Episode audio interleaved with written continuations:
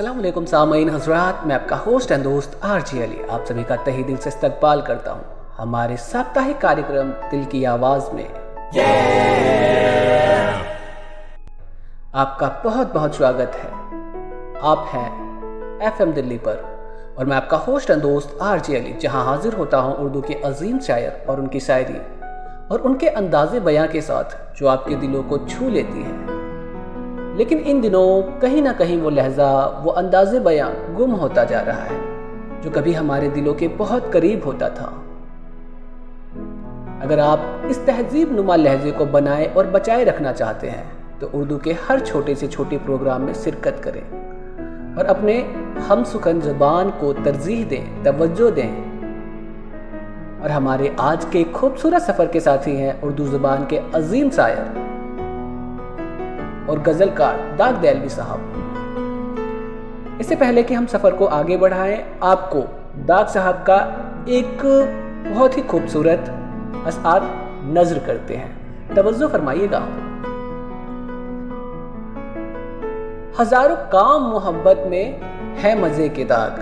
हज़ारों काम मोहब्बत में है मज़े के दाग। जो लोग कुछ नहीं करते, वो कमाल करते हैं।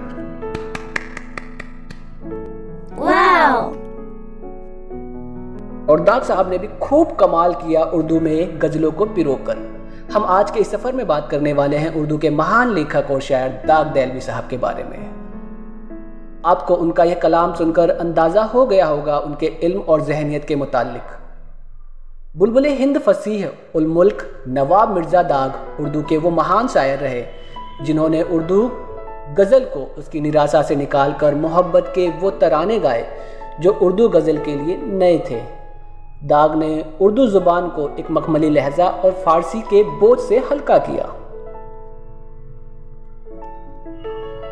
दाग दयालवी अपने उस्ताद शेख इब्राहिम जौक रिवायती गज़ल से ऊपर उठकर नई उर्दू गज़ल का चलन शुरू किया, जो लोगों को खूब पसंद आया।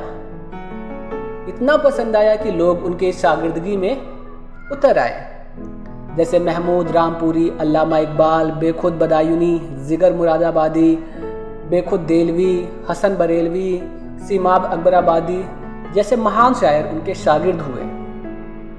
इसी बात पर मैं आपको उनका एक और बेहद ही खूबसूरत शेर नज़र करता हूँ। तुम्हारा दिल मेरे दिल के बराबर हो नहीं सकता। तुम्हारा दिल मेरे दिल के बराबर हो नहीं सकता।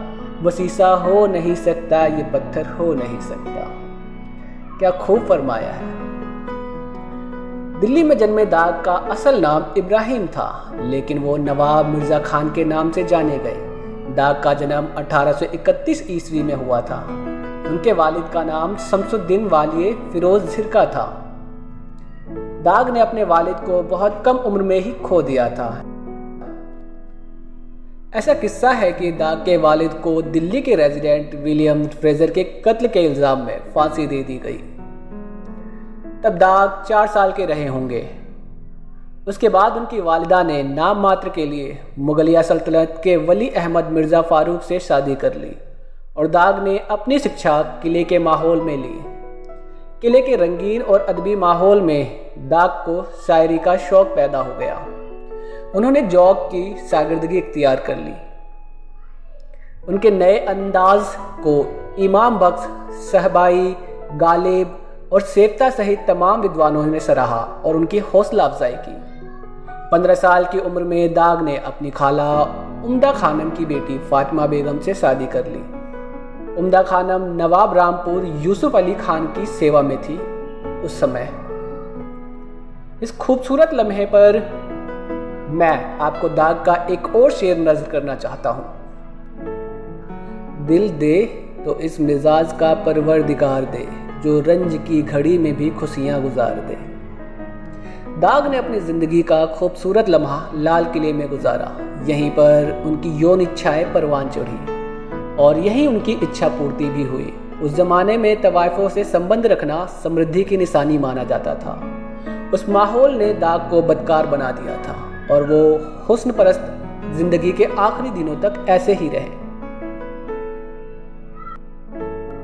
दाग खूबसूरत और हसीन चेहरे के कायल थे। वो खूबसूरती के इतने कायल थे कि उनकी शायरी का सबब ही खूबसूरती बना। अगर अच्छी सूरत में पत्थर भी नज़र आए तो वो उसके भी आशिक हो जाते थे। इसी बात पर मैं आपको उनका एक किस्सा और एक शेर है, वो सुनाना चाहता हूँ। बुध ही पत्थर के क्यों ना हो ऐदाग बुध ही पत्थर के क्यों ना हो ऐदाग अच्छी सूरत को देखता हूँ मैं। लाल किले में दाग लगभग 14 साल तक रहे। और सन 1856 में मिर्ज़ा फारूक का देहांत हो गया और दाग को लाल किला छोड़कर जाना पड़ा। और फिर सन अठारह सौ सत्तावन का गदर हुआ तो दाग ने दिल्ली छोड़ दी और रामपुर चले गए। और वो वहाँ नवाब के मेहमान बनकर कुछ समय तक रहे। अब घड़ी की सुई हमें आपसे विदा होने का इशारा कर रही है और इस खूबसूरत सफ़र को यही विराम देना पड़ेगा। उम्मीद है कि आपको यह हमारा आज का कार्यक्रम पसंद आया होगा। इस विदाई के मौके पर मैं जाते जाते एक और शेर आपकी नज़र करना चाहता हूँ। पेश है। मिलाते हो उसी को खाक में जो दिल से मिलता है।